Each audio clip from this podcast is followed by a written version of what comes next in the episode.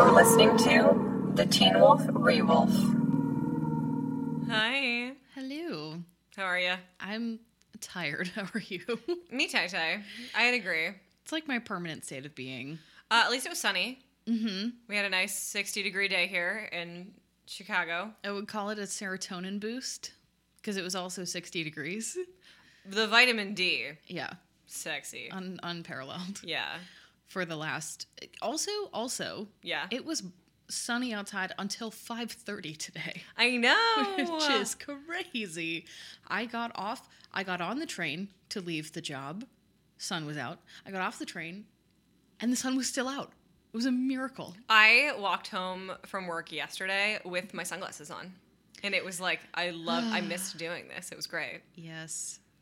I'm I'm really looking forward to the day where I do not have to wear a mask in public because I cannot wear sunglasses.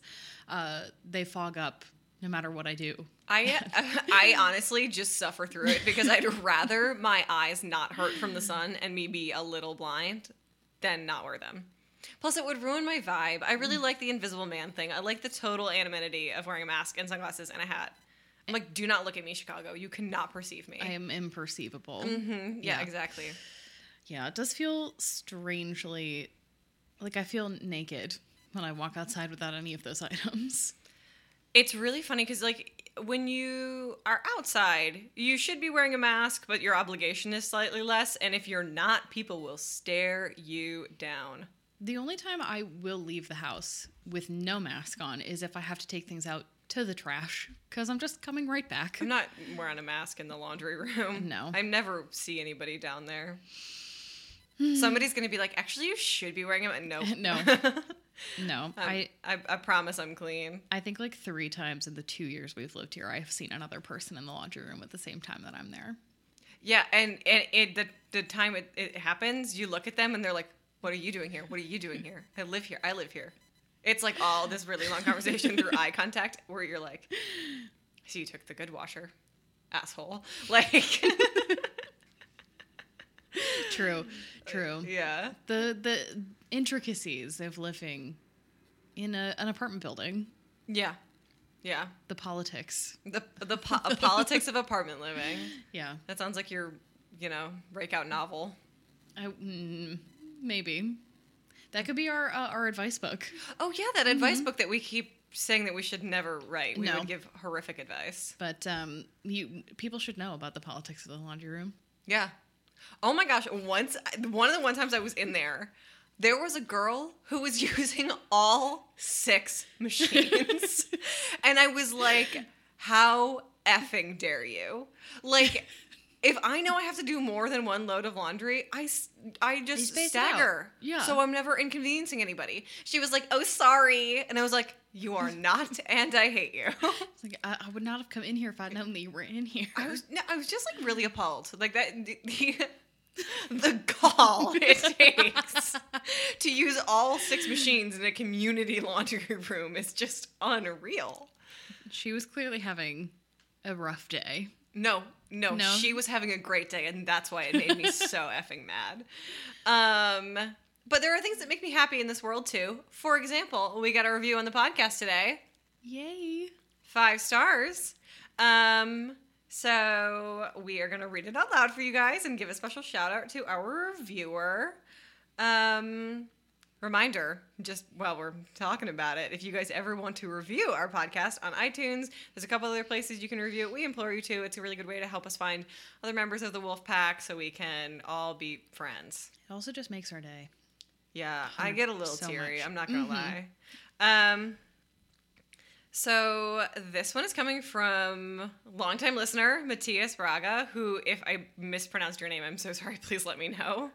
Um, who says, "Hey Christian and Julia, how are you? Teen Wolf has a huge impact on my life because I started watching the show when I was struggling with myself, and the show showed me that it was okay to be different, something my own family didn't.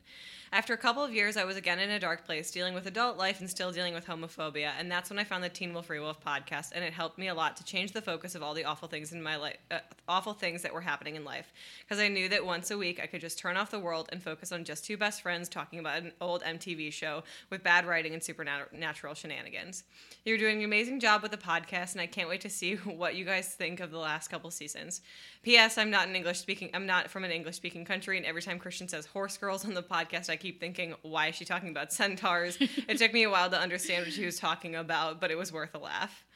Um, that is so incredibly sweet. It it really really is. It touches my heart, and like. I know that we started this podcast for similar reasons to all the people who are listening li- listening to it. Like there is like if there's anybody who gets it, we get it, man. Like life is so shitty and just spends most of its time kicking you in the balls and if you can just turn your brain off and like come home to Beacon Hills, like we're so happy that this is a, a vehicle to do that and have found all these people who agree because this isn't even one of this is one of many messages we've received like that and it just it touches my heart that we've sort of built a little community around teen wolf um because teen wolf is after all about community Absolutely. Yeah, I, uh, I get. I was a little verklempt uh, when I got home and Christian read that to me, um, and also we really, really love just getting to interact with you guys. Um, not just within the reviews, but like on Twitter and Facebook. And so, yeah the facebook group was really funny today um, somebody suggesting that we get teen wolf knuckle tats um, I mm, no because No. my mother would have to purchase my burial plot early, so she'd kill me. I'm, I'm down i got some dumb tattoos i don't know if i'm quite ready for knuckle tats to say teen wolf but who's to say i'd never get knuckle tats i don't know I, th- I th- like the inside of one's finger. I think my mother would be like, mm, "That's like fine." the millennial mustache tattoo Um, embarrassing I would rather die than get a millennial mustache tattoo. yeah But Oh, uh, I have a horse tattoo, which reminds me. Uh, if you don't know what I'm talking about when I say horse girls, I mean those girls you knew in elementary school who were like really into horses. Yeah, I never grew out of that. So um, I wonder if that is like 'cause it has to be specifically American. North American, North probably. American. Yeah. Yeah. Um, also, I feel like every time a non-English speaker writes to us or to anyone and is like, "Please excuse my English," you speak English better than I do. Yeah. Like, I didn't have to learn the grammar in school. I picked it up like by immersion, and therefore I'm usually wrong. yeah. Yep. Yeah. That's not to say that um, grammar isn't taught in schools here. You I just, didn't learn it. No, I didn't. But again, I just want to offer our sincerest thank you to Matthias and anybody else who's reviewed. And we have our first siren of the night. They've been uh, leaving us alone for a while, so I feel like we were due. We were due. It's also been kind of a hot day for uh, firehouse activity. Really, I wasn't home, so Well, um, I was, and it's been a. This one is, is persistent. I was trying to say thank you, and it's being so rude. yeah. This every time this happens, every time it goes on for a long time, I just think about John Mulaney imitating old timey sirens, because that's what this sounds like to me. Yeah. Are you getting closer or farther away? Come on, wrap it up. I think it just went by. Okay, great. Um, oh. No, but now he has to be aggressive because he's on the main road. okay, okay, fine. We get it. We get it. You have somewhere to be.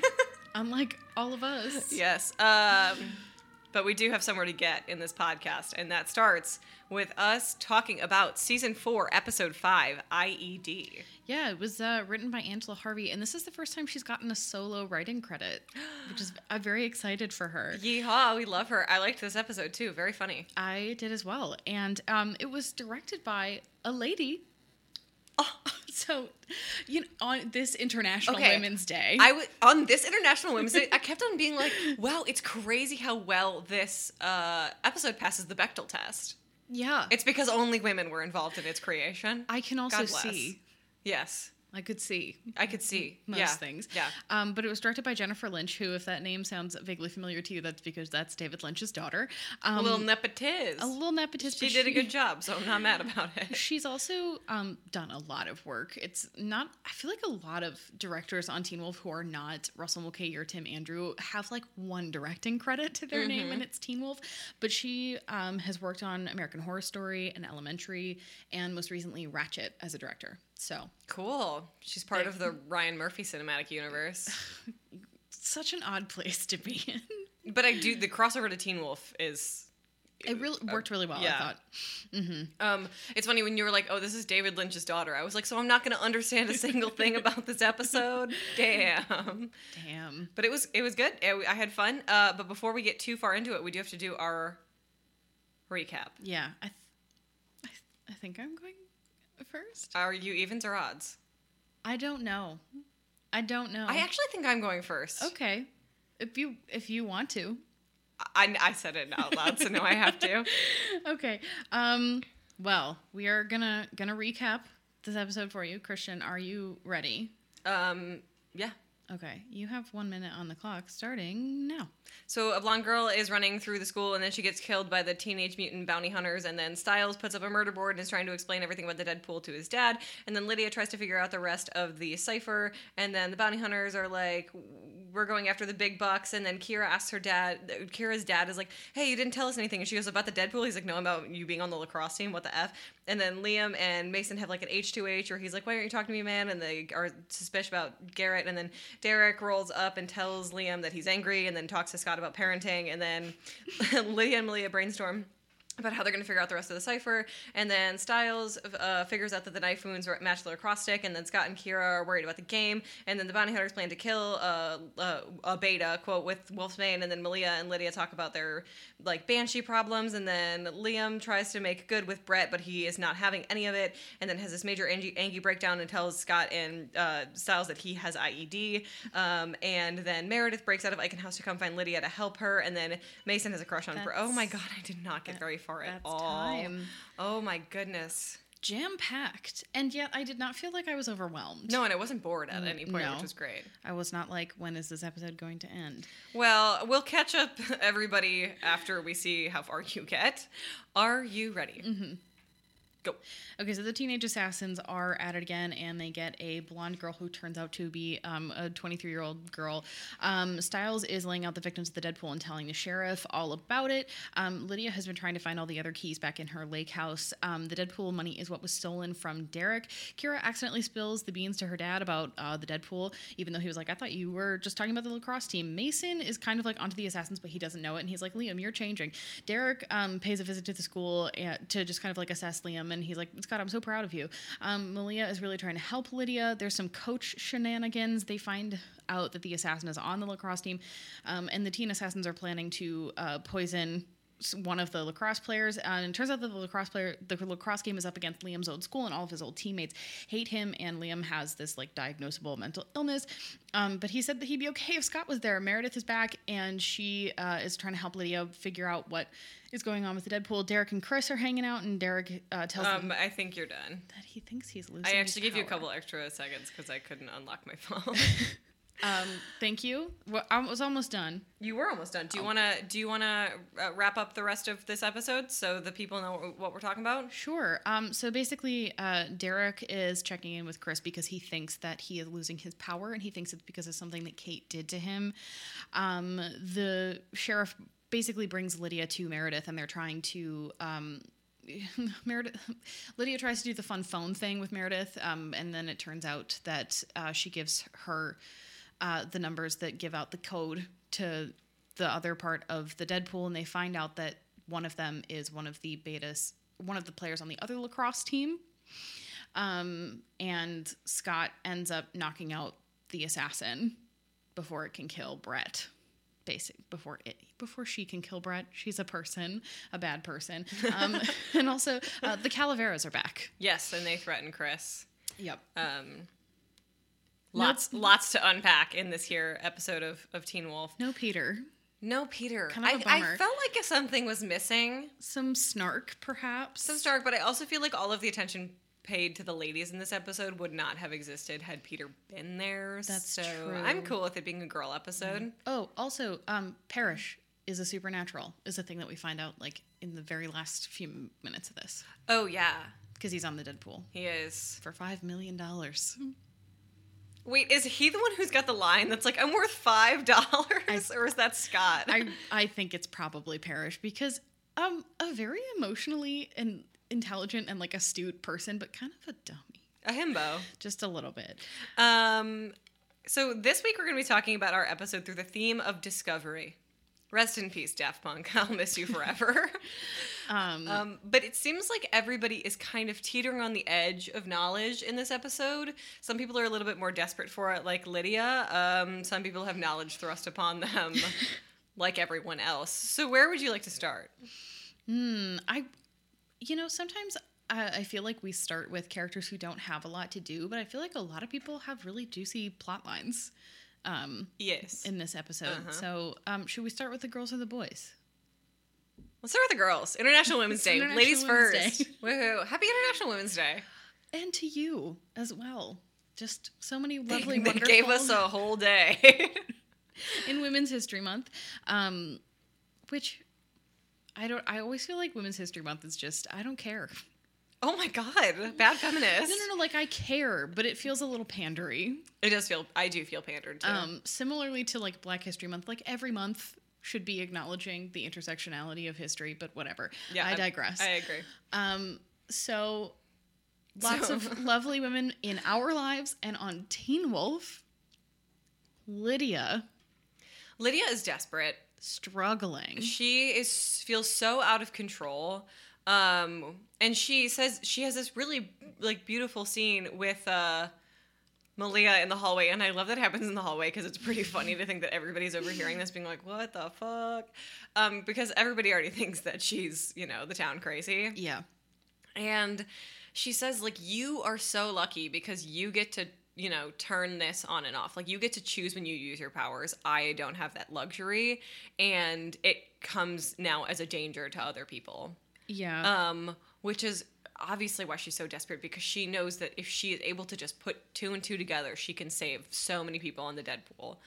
Um, and that beginning beginning scene in this episode where she's just sitting there like over and over again trying to put the, place the needle in the right place on the record so she can hear what the next cipher is going to be is like really like it's almost draining to watch you realize that she is so hopeless um and it's really interesting because i think that's lydia who is so incredibly smart doesn't really know how to deal with not having an answer Yeah, and especially because in the past, um, not only have her revelations kind of been unbidden, they just came to her as sort of a surprise, but Malia suggests, oh, well, why don't we go to the music room? And Lydia's like, well, I'm not going to pluck on piano strings for two hours.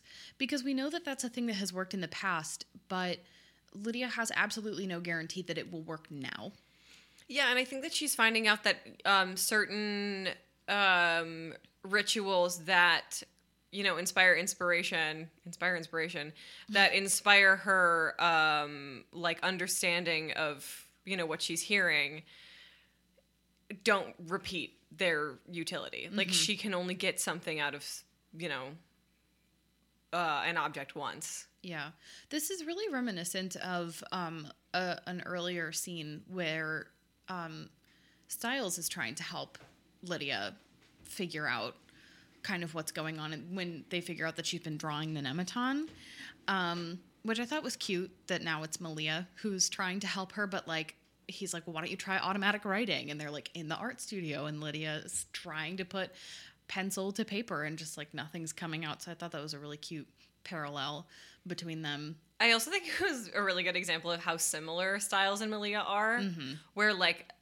they're both incredibly impatient, but also like know that Lydia's gonna figure out eventually. So it's like, come on, on delay, right? Oh yeah, Um, and you're right. I love that. I love that callback. Um, and it's really interesting to me because Lydia sort of realizing that she can't do this on her own, but she also can't do it with the people who are trying to help her, which is why she starts sort of telling Malia, like, oh, I need Meredith. You know, she's the only one, and they can't get to Eichen House because, you know, she would need permission, um, and Meredith's whole family is dead. which is terrible. Very sad. Um, and Meredith hears that, you know, spiritual reaching out because I think they can probably talk through the veil or something. Or something.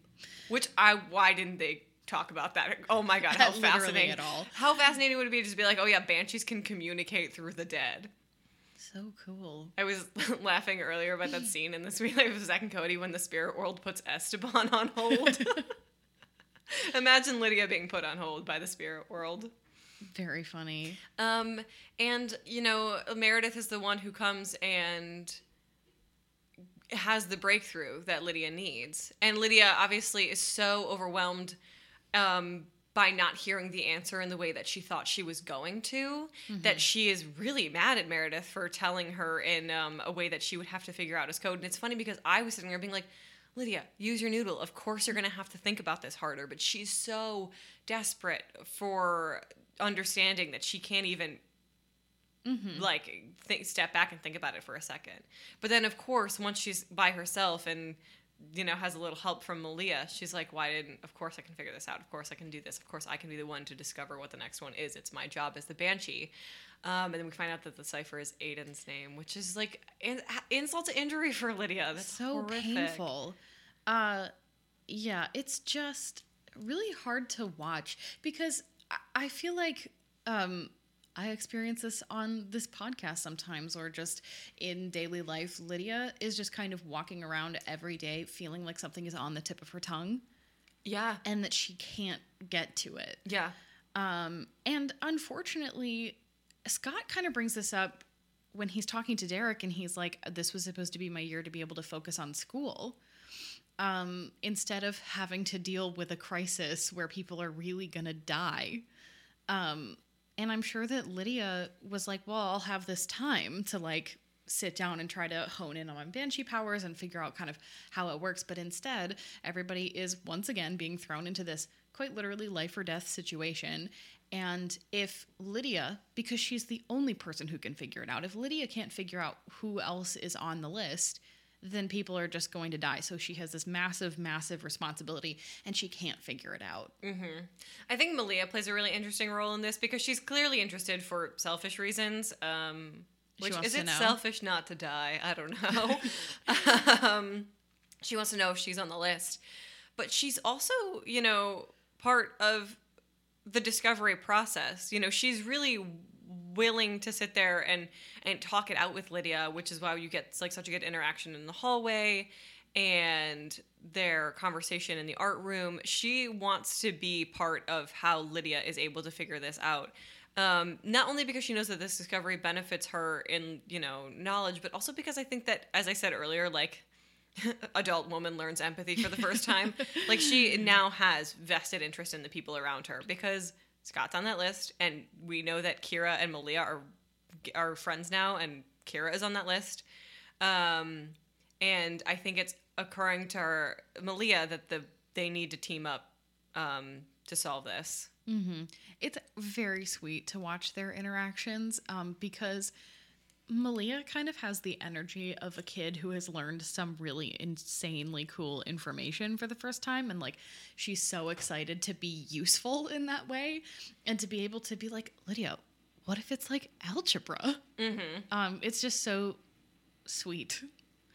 Um, which Malia struggles with Yeah, to be kind and sweet to people. Um, but that's like I, that is her driving force, the discovery of whether or not she is um, on that list. And of course, she is. yeah, Because how could you not know yeah. if if you were, you know, tuned in at all to Beacon Hill Supernatural Radio? which Meredith and Lydia are. Meredith Yes. especially. um, it's, it's, I, I, I sometimes like I don't know whether or not I like Meredith's actual character. Um, I think it's relative. I think it's mm, a little insensitive. Okay, I was wondering if you meant the insensitivity of it, I, or just I do. I just I I think that Teen Wolf has not done itself any favors in representing um, the mentally ill. Like it's really interesting to me how like obviously like there are, are a great many diagnoses that can get you institutionalized. Um, I don't really know what merit it is to you know discuss the mental health problems of every other ca- character um well just being like ah she's crazy you know? We know for a fact stiles has adhd we talk about liam being having a diagnosis of an anger issue but like meredith is like generally crazy. And not only that, but I think it's like extra um, noticeable because Meredith is one of the few black characters on this show. Um, like she's crazy. Mason later turns out to be a monster, and Oh, he yeah. didn't know it, but still. Mm-hmm. Um, and you know, Deaton is a, a doctor and a druid and an emissary, but also just maddeningly unhelpful all the time. Um, I think it's. Huh. I think you have much more room to explore things like mental health when you are not worried about the diversity of your show. Um, because it, I, I don't know, it just feels weird to me. That you can't be uh, black in Beacon Hills without being something else. Also, Yeah.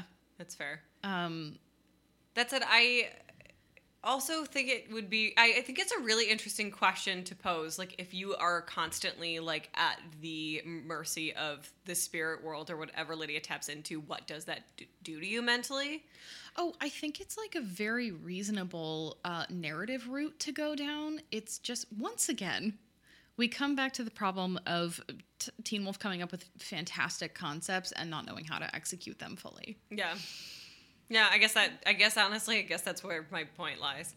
Um, do you want to talk a little about Kira before we move to the boys? Yeah. Kira is more of a vehicle of other people's discovery in this episode, as it were.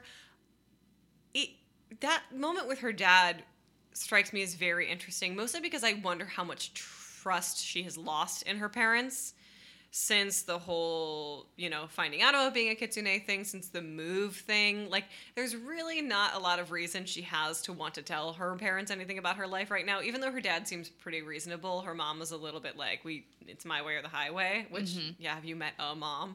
Um, It's true. uh, but she is the one who tells her dad about the Deadpool, and all of a sudden he's like, "Uh, The what? What? I thought we killed the evil shit in this place." And yet, no. Yeah, They did. They did not. Um, when, but it's so funny because the way that that scene is set up, he's so serious when he's like, "Yeah, I know." So of course Kira's like, "Fuck, he knows about the Deadpool," instead of thinking that it's about lacrosse. have you ever had to take a drug test? No. Oh, okay. Well, in my like just employed experience, uh, I've had to take a couple, and it does not matter how clean I am. I'm gonna. I'm always like they're gonna find something in there. I don't know what it is. Maybe if I maybe I ate a poppy seed bagel, but they're gonna find something. And I think the like just the seriousness of the situation automatically makes you start being like, what have, what what are all the bad things I've ever done in my entire life? And I think that that is what Kira happened to Kira. Yeah, I can't say that I've had that experience um, drug testing specifically. Anytime I drive past a cop, I'm like, I did something wrong. He's gonna come after me. I'm almost almost always following the driving laws. Um, also, I've been fingerprinted twice because I, I've worked with children, um, and every time I do that, I'm like, what if someone stole my fingerprints and committed a crime? Like wild shit like that. Even though it is very implausible. Yeah. The paranoia is that just like an American thing? Just like this deep, deep trust of our police state.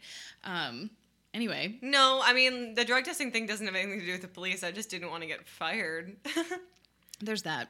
Um, I was, I mean, like again, like it doesn't matter how clean I was. I was just like, but they, you, if you work with kids, they're like, Mm-hmm. we gotta check. So good for the kids.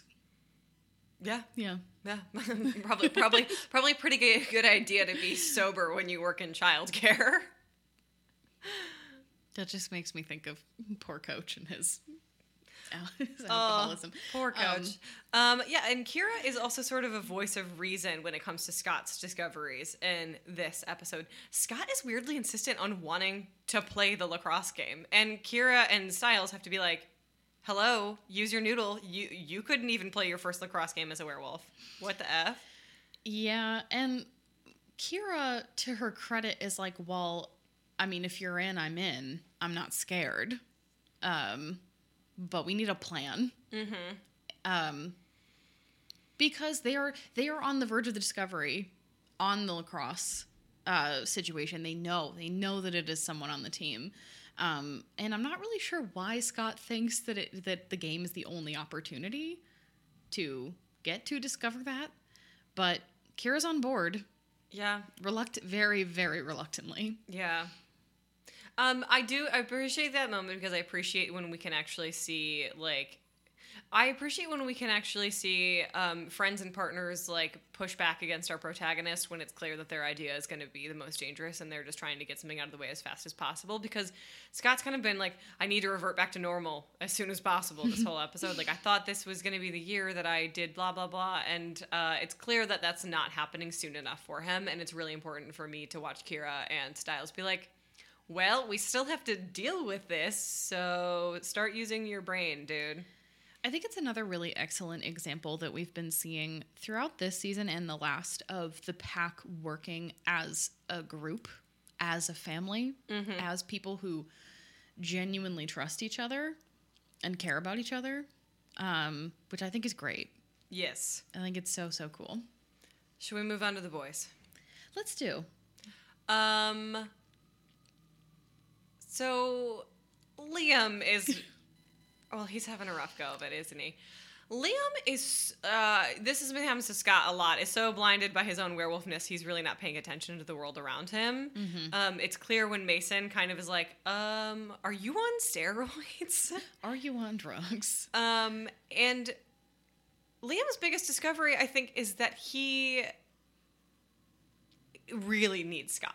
This is the mm-hmm. first time we ever hear him say anything like that, and it's so interesting how automatic it was. Because think about the Derek Scott dynamic in season one, where it is like, "Do not talk to me, do not touch me, lose my number," and all of a sudden Liam is like, "This is really hard. I don't know what to do." But he sort of realizes that he has faith in Scott really immediately. I don't know if that's maybe there's room to argue that it's because Scott is actually his alpha, and technically Peter is Scott's alpha. To, as to where the attitude difference comes from, it Yeah. almost it kind of makes me Like- wonder. a sort of foster parent situation happened with Scott and Derek, but this is like, He's my dad. yeah, you are my dad. You're my dad. Boogie woogie woogie. Um, I I wonder uh, if they shot a scene of Scott recovering Liam in the woods when he ran away. Mm-hmm. Um, and kind of whatever heart to heart they were gonna have in that moment, because clearly that's kind of what it was leading to, um, and it just didn't make it into the last episode or this one, because it seems like a pretty abrupt change, like kind of an about face from how Liam was behaving before. Um, but also Scott like saves his ass Yeah. multiple times in this episode, so I feel like there was probably some sort of conversation post full moon where they had like a little powwow and you know had their moment and got their A bromance. their feelings out. Um, and now Liam even like just automatically says, and whether or not this is just like petulant child really wants to play sports game, uh, or I really respect and trust Scott. He's like, well, I can play lacrosse. I'll be fine if you're there. Which really just made me go, hmm, yeah. You know what's interesting about Liam is he is sort of the focal point of a lot of reveals. We it's reve- it's like or discoveries. We discover that he didn't just uh, deface the car of a teacher; it was the coach of his old lacrosse team. So when they play them in the scrimmage, everybody on the team has beef with Liam. Uh, we just he reveals to uh, everybody that he has an anger management disorder. I don't remember. It's like Intermittent intermittent explosive, disorder. um, which we looked up as a real thing. Interesting. I'm, I feel like some one of the Teen Wolf writers heard about that one time and was like, "I'll Yeah. put that in an episode." It doesn't seem to be terribly well researched and probably is not in the DSM. But mm, a lot of things aren't in the DSM that are real. So, uh, yeah, it is a real a real thing. a real thing. Um, which is interesting because Scott, I think, on, on hearing that, well, Stiles is the first one to say it, but Scott, on hearing that, is like, this is going to be harder than I even thought. Which he already is feels like he's in deep water when he has his H to H with Derek. Um, and Liam is also finally revealed to his grand alpha. Derek, who is like, looks at Scott and he's like, "You're gonna be good at this," you know, which What is a great. moment. I got when I mentioned to you like earlier, like we have seen leaps and bounds in Derek's character development. And now he's a little bit sort of I think he's a little bit, you know, happy to sort of sit on his heels and watch as this plays out. As like Mm-hmm. somebody who trusts Scott enough to not be really as much as as involved as much. Yeah, and I, I well, I also think that Derek um, probably feels very touched that Scott wants his help and like requested it very adamantly. Um, and so he's kind of like, you know, when your parent lets you uh, ride a bike for the first time. Like they'll they'll push you off and they'll walk behind you just in case you fall down. That's kind of what Derek is doing with Scott in this moment, learning to be a real, uh, not a true alpha, but an alpha who has a beta, which Scott's never been before. Yeah. He, he's never had a baby before. Yeah. It's just Liam.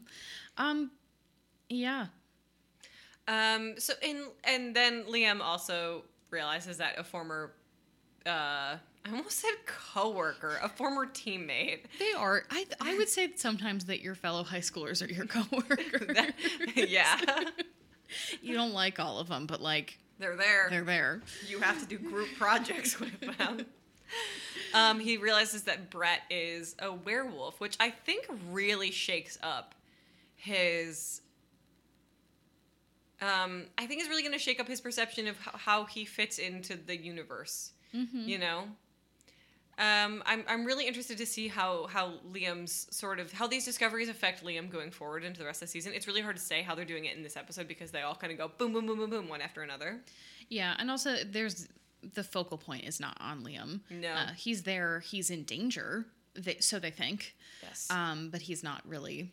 And it, this is also again, this is the fun part because I don't really remember what what goes on next Yeah. with Liam. So I'm excited to see in the future. Meanwhile, season four stands are like, "How do you not remember?" I was busy. I don't know. I, was in college, so ha- I haven't. This is my only my second time watching it. The first three seasons I've watched three times now, um, which would be embarrassing if I hadn't watched Gilmore Girls all the way through five times. Um, so anytime I answer the phone to my dad, I'd be like, "What you watching on TV?" I'm like, "Oh, nothing." He's like, "Is it Mad Men?" I'm like, "Yeah." so it's a comfort show. it is. It's cozy. Yeah. And mid-century and dreamy. I like Um, it. Um, I want to talk a little bit more about Derek. Derek uh, does some sort of big information reveals to Chris. They should have so much more time on screen together. Well, now are- that they're no longer enemies, I'm like, I love this vibe. They are um, really chill with one another now, and of course, you know the whole Derek stopped. Um, saved Chris from being a shrapnel pincushion um, last season. I think did a lot to. Oh yeah, when he like hedgehogs the glass from the window. yeah, um, Gross. absolutely disgusting. Oh, Teen Wolf is so good at body horror. There's not a lot of body horror in this episode, but but, at, when it's good, it's so good. at, at this point, they are like the um, elders of the supernatural community, just in the, fa- the sense that they're adults. Yes, Um, and like they pay taxes. Derek takes uh, Chris down to his family vault. Which imagine in season one the Hale uh, Argent dynamic. You yeah. know? Um, so that seems like a huge moment of trust, but also um, Derek needs something from Chris, which also demonstrates trust because Derek thinks he's losing his powers. And to admit that to somebody who you would have hunted you down for any reason previous is Mm, is incredible growth from both of them. yeah, um, and particularly because uh, both Derek and Chris have unresolved business with Kate. Um, they're kind of united on that front, and I think Derek, because beyond Deaton, who seems to be so so uninterested in helping Derek with whatever his problems are, Yeah. Um I feel like Chris is really the one where he's like, you have, you might have the knowledge Yeah. Yeah. to tell me what the hell's going on. Yeah, um, and I think that they both are holding information about Kate that they need to give to each other for them to be able to work move forward. Um, it was that part in the lair when Chris is like, "Yeah, Kate's strong suit hasn't always been control," and I really wish Derek had been like, "Yeah, she burned down my house and murdered my family." I'm well aware Mm-hmm. of her lack of control. Yeah. Um, and I think that we're in for some really interesting. Uh, I mean, we obviously know that like Derek does not lose his powers. He goes like full wolf man, which is like very cool. But right now, it feels like any piece of information, any discovery he can make is going to be critical because I think he thinks he's dying. Oh, I think so too. And like, it's cool to kind of have a follow up to um, his moment in the school where he's like, "Well, I can't smell this blood," and you think, "Well, maybe there's a problem with the." No, Derek is. It's not a problem with the blood. It's a problem with Derek. Yeah. This is all problems with Derek. That's actually the subtitle of the show.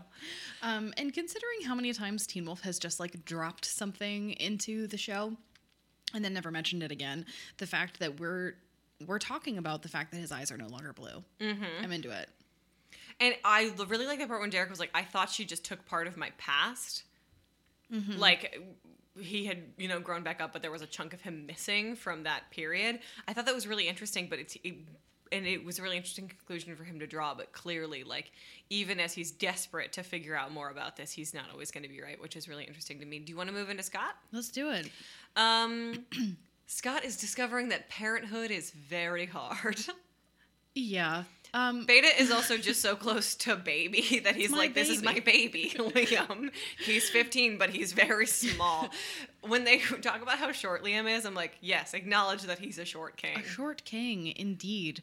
Um, yeah, like not only is Scott having to deal with this fucking Deadpool thing, but also he has a child who is very difficult to manage. Not just in the sense that, like, oh, all of a sudden he has a you know a kid who doesn't know how to control his powers. Liam doesn't really seem to be terribly interested in controlling them either. Uh, so Scott really has to be like, you can kill people.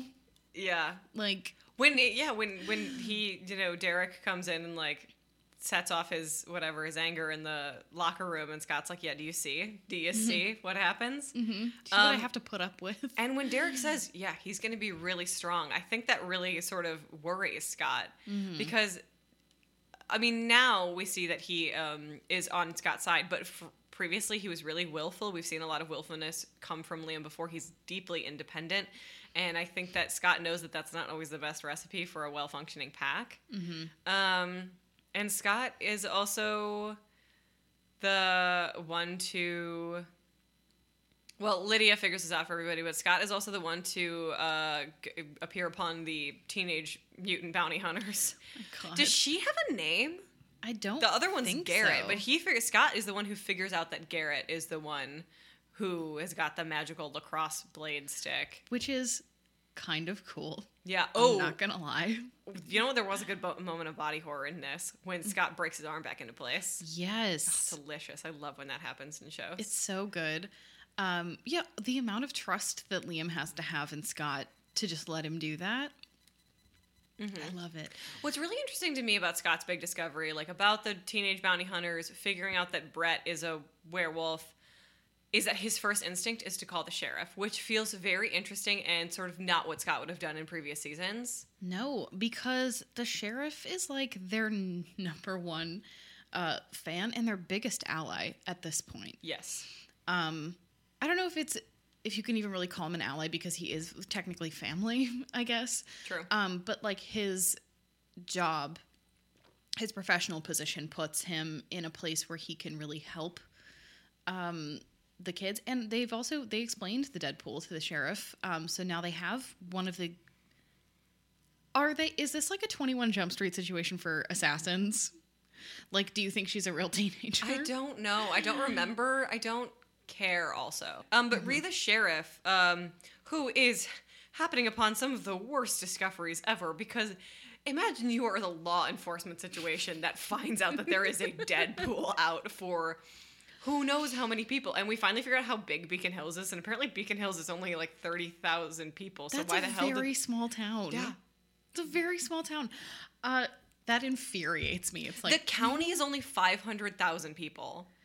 Which is, I mean, to be fair, that's actually, I'm gonna, for comparison, look up the population of Oakland County, which is where I'm from, um, which is pretty large.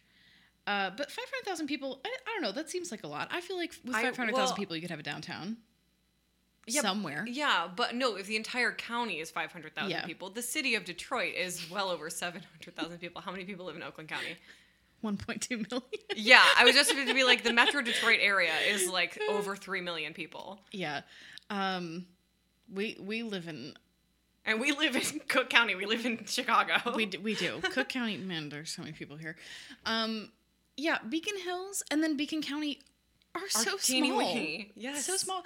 And the sheriff is making such a big deal out of it. He's like, "There's like 500,000 people in Beacon County," and I'm like, I guess comparatively that is a lot. Compared to the rest of the other places, like to some of the weird, real nowhere places in California, probably, but compared to the real somewhere places in California, no. Yeah. Um. Anyway, that just caught me by surprise. But all of a sudden, it occurs to him that like what might be a significant number of his population has a hit out on them.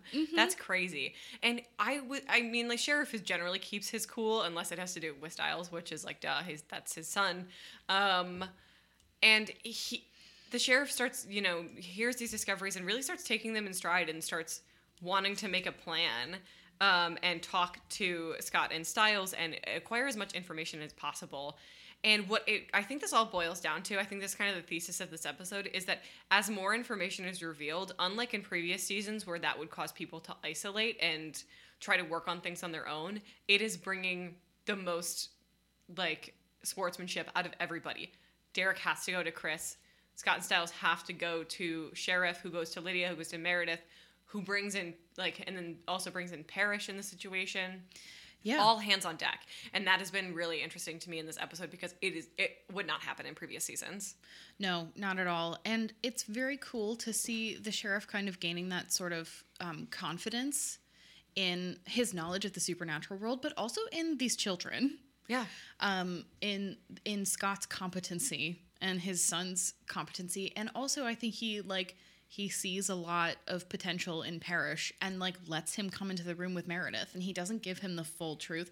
And of course, Parrish is a supernatural creature. The sheriff doesn't know that. Um, but I think at this point, he's like, I got to bring another man onto my team. There's got to be another adult in this conversation. Well, I also think that he knows that Parrish is like the most emotionally available of all of the other people we've seen like work with the sheriff. very intelligent. Yeah, and so and so so kind to to Meredith. And Mm-hmm. I, th- I think about that scene on the bus a lot with Jared, where he thinks he's got the bomb in his lap, and how Parrish is talking to him. And I'm like, yeah, I would want Parrish on my team, except for the fact that he's into Lydia, which is like, yikes. That it, the whole no, No. no. All right, should we move into Q's and O's? Let's do it. You have any questions? I don't. Um, I do actually. This is just um, you always say I do actually, as if every week it doesn't boil down to me not having questions and you having a bunch of weird esoteric things I can't answer. Um, this is a, a- question neither of us can answer, but something Oh, that I you- was thinking what did I about. just I know. I know. Um, but Stiles has like a new fancy murder board, and I'm like, did the sheriff buy this for him? Oh yeah, his like Goodwill Hunting style clear whiteboard. Yeah. did his cool. dad just like give up, and he was like, fine, happy birthday, here's your murder board. Um. Liam mentions that he is prescribed antipsychotics, and he's like, "Well, I don't take them." And I'm literally sitting here thinking, "What antipsychotics work on a werewolf?" Because if so, Peter needs to be on them. Yeah, but I don't think that Peter suffers delusions. I think he's just No, he needs to be on some sort of yeah. like chill out medication. Um so he stops Killing people. being the worst. Yeah, I just thought it was weird because I thought it was weird. It's interesting. I mean, I thought that that sort of moment was kind of smart, where he's like, "I can't alter who I am if I want to be good at what I'm I'm good at," which was a thing I knew people to do in theater school, whether it was antidepressants or focus medicine. They'd be like, "Yeah, I can't act when I'm on that, so I just don't take it." Yeah, it's um The mental health of Teen Wolf, but also regular life, is just oof. yeah. Um, interesting. Any other questions? Um they mention they they mentioned that Meredith has walked 15 miles, and I'm like, there's no way that Eichen House is 15 miles outside of Beacon Town, Beacon Hills. They said the coast. Eichen House is on the coast. it sure isn't. Where is Beacon Hills? Um, Where is it? Also, if it's on the coast, why do we never get a beach episode? What? Where's the beach episode? Uh, now I feel cheated. Give me a beach episode. Yeah. Um, that's all my questions. Cool. Any O's? I love the little callback with Meredith and the phone, and I love that Malia is so excited that she knows how many uh, numbers are in a telephone number. Yeah, She's she really is. insistent about it. Um, but I think we covered everything else. I really liked how Malia like doesn't have personal space um like receptors. Mm-hmm. Like she's really up close. She's very up close with Lydia, and like they they know each other and are friends. But it's not even like we ever saw Allison get that up close with personal with Lydia, and they were best friends. Although I do think that Allison and Lydia were best friends to the point where they don't have pictures together. Yeah. yeah, they don't have pictures together. They don't hug. They were best friends though. God damn, were they best friends? But I just think that that's a really interesting sort of feral child thing where she doesn't understand social cues. Um, Not at all. And yeah. the other person that she would be really the other people she'd be physically really close to would be like Stiles and Scott, and I think Scott's just like mm, whatever, and Stiles is her boyfriend. Yeah. so. And Lydia is like, You are so close to me. babe, Uh, babe. please move. um, my next thing is that uh, giving Scott a beta was how they never had to do a teen pregnancy plot on Teen Wolf. And thank God. I know you'd think that MTV would push it for marketing reasons, Mm-hmm. but no, they just gave him a 15 year old baby. Hey, whatever works. It works on Supernatural. I was waiting. I was waiting for you to bring that up. um, yeah, it's just because you know. It's on the brain. It's on the brain. Unfortunately. Yeah. But that that was the last of my O's. Uh, do you want to give us our pack stats? Yes. Um. We had lots of eyes. Um. It's been an this eye heavy season. Yes, we've got six in this episode. Um, one claws, no, not the fun. Like, look, here are my claws. Um, but they were out. No shirts. I don't think. I, I don't think. Oh, I mm, there was Oh, there was Brett took off his shirt, and there was a cute. There was a cute little moment where Mason was like, "Oh, I promise not to hit on your bully, but I also don't promise that at all." And I was like, "The Mason Liam friendship is we do not need any greater introduction to their friendship than there's just this episode. They love each other so, so, much. we yeah, it's and the way that they construct it is excellent yes, because they don't talk about it. It's just like, aw, yeah. aw. Um, It's like look at Mason and his straight friend. who is maybe not so straight. Um, and then we had one ad. Nike is like just all over the place. That's how they On their That's how they afforded the trip to Mexico. I guess so. And then we've got we, two sirens. There was one very quiet one just now. Yes. Um, in addition to the, That first one at the beginning, I'm still very offended by. Like I was talking, you know. I feel like it counts like maybe two or three Yeah, sirens in and of in in one moment. I'll Yeah. take it. Um, do you have an alpha of the week? Hmm. It's mm, I don't know. I would I would say I kind of want to give it to Meredith and Lydia, like as a tag a- team as a team. But like Scott does the most heroic things. Yeah. That that is That when he where- pulls the garrote off his neck and he's like, "I'm the alpha," I'm like, "Yeah, you are." very, very, Very sexy, of him. Yeah. Um, I think I'm at, I'm on your same split there yeah, because um, it's International Women's Day, but also Scott. yeah. Actually, fuck Scott. Give it to the girls. All the girls. Oh, Kira gets one for scoring her first goal. yeah. She gets benched. Like she does have to ride the pine after that, but she did score, and it was very impressive. And it pains Coach because he's just enforcing the rules, but he he loves that girl just automatically. God, yeah. Like, you can play lacrosse. You're my you know who was missing from this episode? Who? For a real ladies win, Melissa. Yeah, where was Mama Where was she? We got so many adults in this episode and didn't get her.